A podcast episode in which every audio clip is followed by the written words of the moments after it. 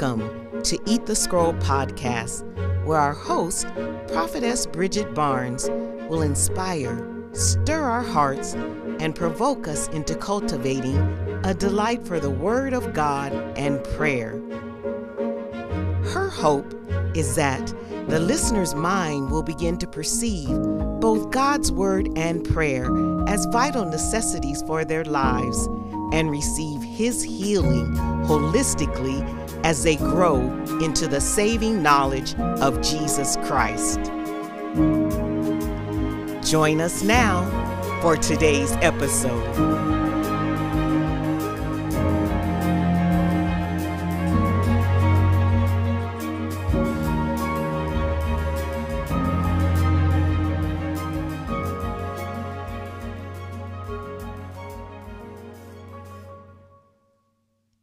Welcome to Eat the Scroll podcast. I am your host, Bridget Barnes. Today, I want to welcome you in as we go forward in this episode.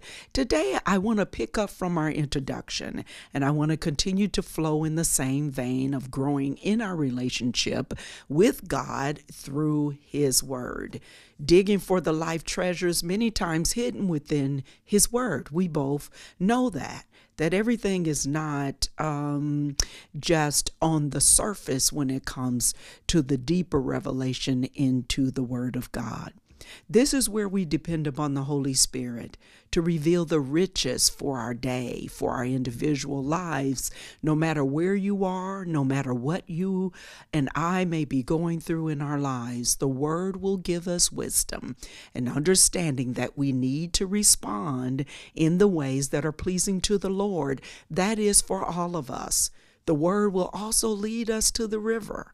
But we have to also remember it is up to you and I whether we will drink of it or not.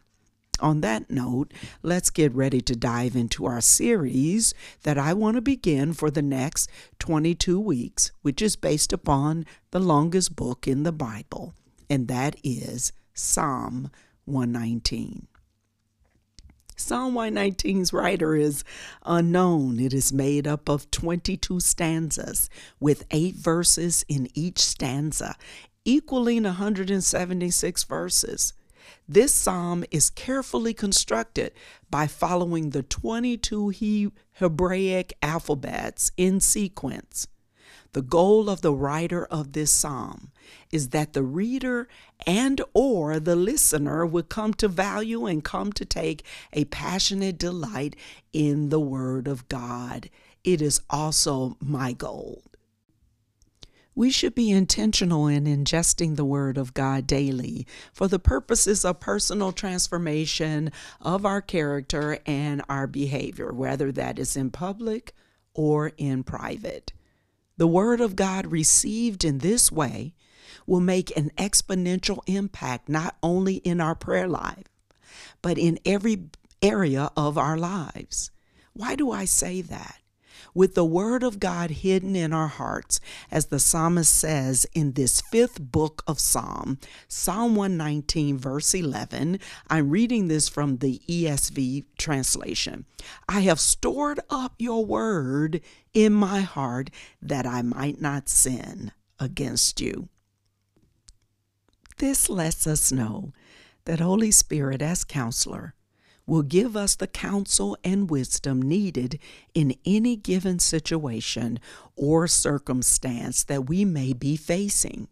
Please note, Holy Spirit will only draw from the Word of God that we have stored up in our hearts. Listen, He is not moved by our emotions. He is not moved by men's wisdom and opinions and philosophies to counsel us. If you and I want foolproof counsel, wisdom, and understanding, we are going to have to go deeper in our times of reading, meditating, and studying His precious Word.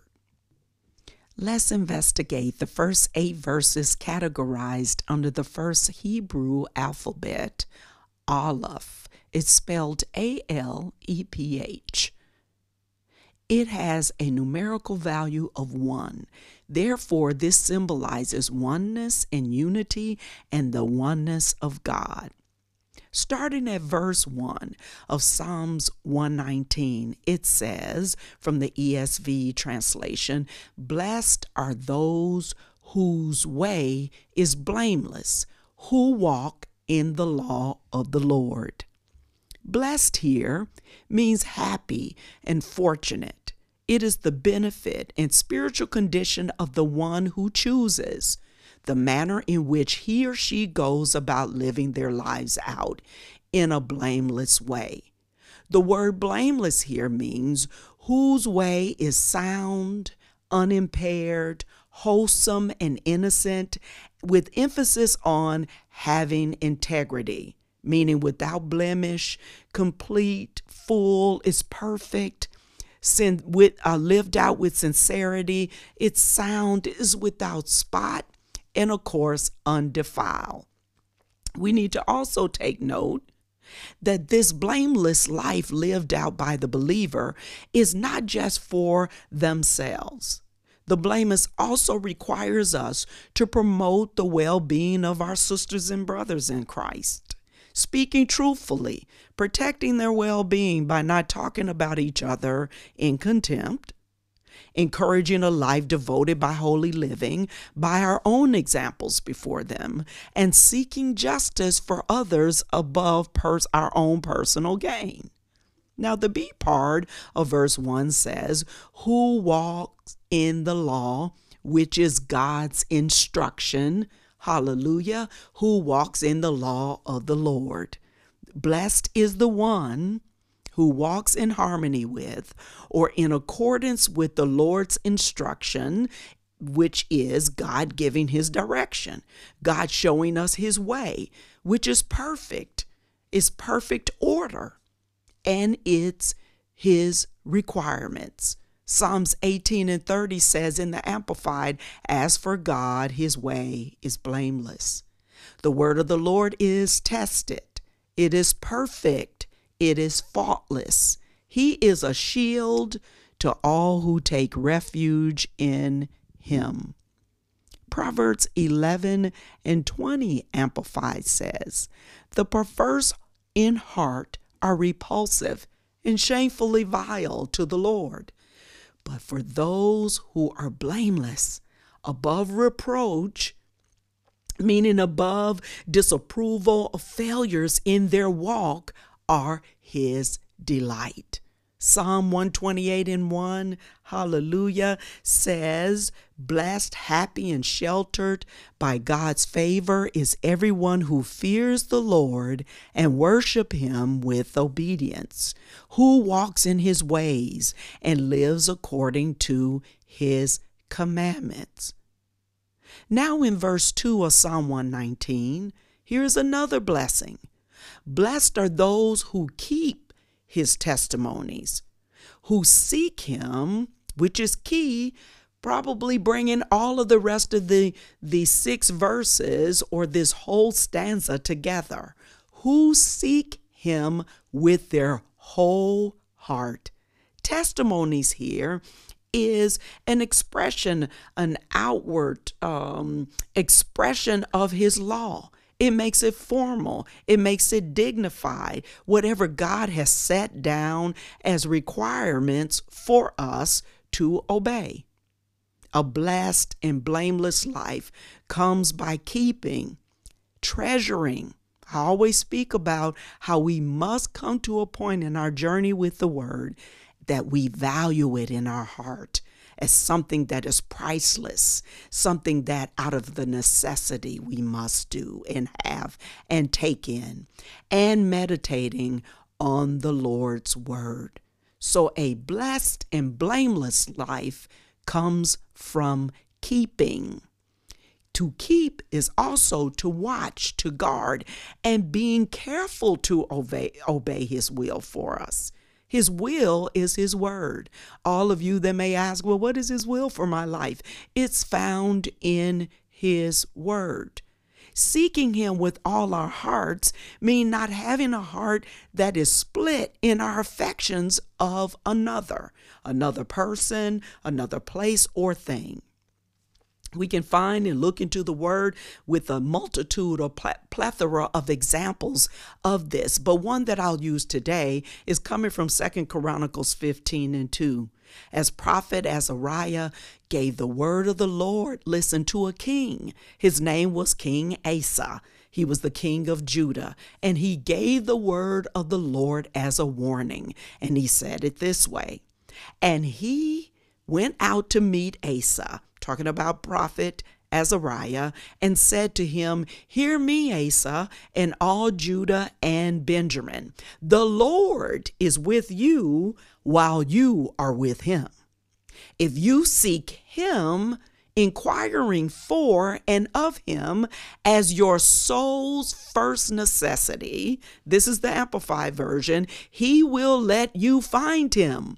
I don't know about you. We want to be able to find God when we seek his face, as he promised also, hallelujah, that he would be found.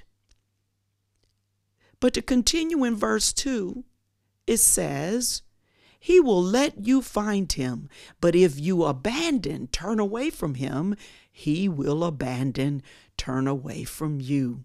The word also tells us that God is looking for for for those whom he can bestow his blessedness upon. This is found in Second Chronicles 16 and 9. I'm reading Amplified Classic and just really the A portion of verse 9. And it says, For the eyes of the Lord run to and fro throughout the whole earth why? To show himself strong. Some translations say, show himself mighty on our behalf or in behalf of those whose hearts are blameless toward him. Jeremiah 29 13 solidifies the expression I made previously about it, he will be found. But here is the condition as we seek him, inquire of him and require of him as a vital necessity. He says, You will find me if you search me for me with all of your heart. So it's about our heart posture and our heart position after God, not split in our affections, trusting Him in every way and committed to. Verse 3 of Psalm 119 shows, continues, to reiterate the wisdom from verses 1 and 2. Listen, he says, who also do no wrong, but walk in his ways. He is saying that it includes not just saying all the right things, but also doing the things that keep us in right standing with God. Verse 4 tells us, You have commanded your precepts to be kept diligently. God's word does not have suggestions for our considerations. Can I repeat that? God's word is not a suggestion for our consideration. He is our King.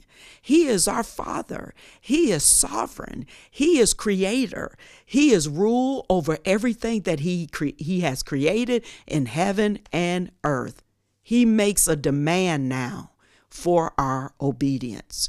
Like God, once a natural king has appointed what is to be done, he makes a decree, he makes a command for his subjects to do it, and he decree it without our considerations. Precepts in this text is basically that it is what God has appointed to be done. And you and I are required to obey and keep His commandments and do it diligently, as His word says in verse 4. So His precepts are to be kept diligently, means we are to practice them and be committed to obeying them. Now, in this particular portion of Psalm 119, in the first of the stanzas, the psalmist shifts to first person to make an expression of his personal desire to follow and obey God's word. In verse 5, he says, Oh, that my ways may be steadfast in keeping your statutes. This should be the yearning in every believer's heart that we should be steadfast in keeping his commandments, meaning we want to be established. Our desire is to be firm, not move from, from doing the word of God. By keeping them, it also lets us know it, it, it, it establishes our conduct. It establishes our behavior. Verse 6 Remember the psalmist shift to first person to make to to express his personal desires to follow and obey God's word. In verse 6 is it says, "Then I shall not be put to shame." Having my eyes fixed on all your commandments. Not being put to shame is a blessed result of obedience. In contrast, disobedience to God's word is a sin. And sin is always going to bring shame to our lives if we're con- if we continue in it. Eyes fixed is is saying that the, the the person the psalmist and every believer should have this conviction that I will spend time meditating dwelling upon your word. I will be intentional about paying attention with word what your word is saying to me not just picking the parts of the word that you are speaking to us that we're okay with obe- obeying but be committed to the full gospel the full counsel of his word. 1 Peter 2 and 6 For it stands in Scripture, Behold, I am laying in Zion a stone, a cornerstone chosen and pre- precious, referring to Jesus the Christ. And whoever believes in him, Jesus the Christ, will not be put to shame. Romans 5 and 5. It says, And hope does not put us to shame. Our hope in Jesus Christ, the hope in which we anchor our faith in Him, will not put us to shame because God's love has been poured into our hearts through the Holy Spirit who has given has been given to us. Verse 7 says, I will praise you with an upright heart when I learn your righteous rules. As the children of Israel responded when they first heard of God's commandment when he gave them to Moses in Exodus 24 and 3, the Amplified Version says this classic Moses came and told the people all that the Lord has said and all the ordinances, meaning his, his laws, his requirements, his statutes, his precepts, and all the people answered. They came into agreement at the moment of what was expected of them by their God with one voice. All that the Lord has spoken, we will do. Once we know and understand what pleases God, we too should respond as they did all that God has written, all that God has spoken, all that I know that God, that I understand of the word that God has said, we, you and I, must be committed to do what we know to do. Verse 8 the psalmist closes this stanza with a statement of resolve. He said, I will. It's like a promise, a, a vow he's making. I will keep your statutes. Do not utterly forsake me. He makes a statement of resolve and then he makes a request of God. The psalmist is committed to obey God and then he requests, Please, God, don't forsake me. He was not the only one to make that request. Also, King David, Psalmist David did in Psalms 38 and in many other cases throughout the, the books of Psalm. David requested in verse 38 and 21, he said unto the Lord, Do not forsake me, O Lord, O my God, be not far from me. Because one thing we need to understand sin always separate us from God. Disobedience put distance between us and the Father. But He is just and faithful. That's why Jesus came. It's a key point for us to take note in my closing before we pray. It is not natural for humanity to obey the word of God because our fallen state in Adam, our old nature, before Jesus, before accepting Jesus in our hearts, before receiving the Holy Spirit, who is our keeper. The psalmist knew this, but his heart was yearning to live out his life in pursuit of pleasing God, in pursuit of God having delight in him, because he had gained delight for his statutes, his precepts, his law, his instructions. And he knew he could not do it without the presence and power of God.